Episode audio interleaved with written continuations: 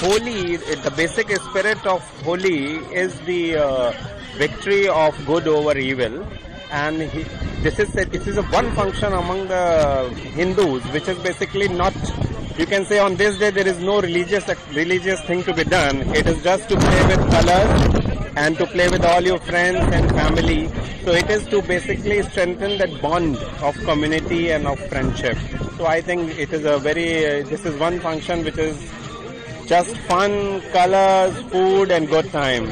So I wish a very happy Holi to all your listeners, and I think in not only in South Africa, in any society, a function which binds people together will always have a very high significance.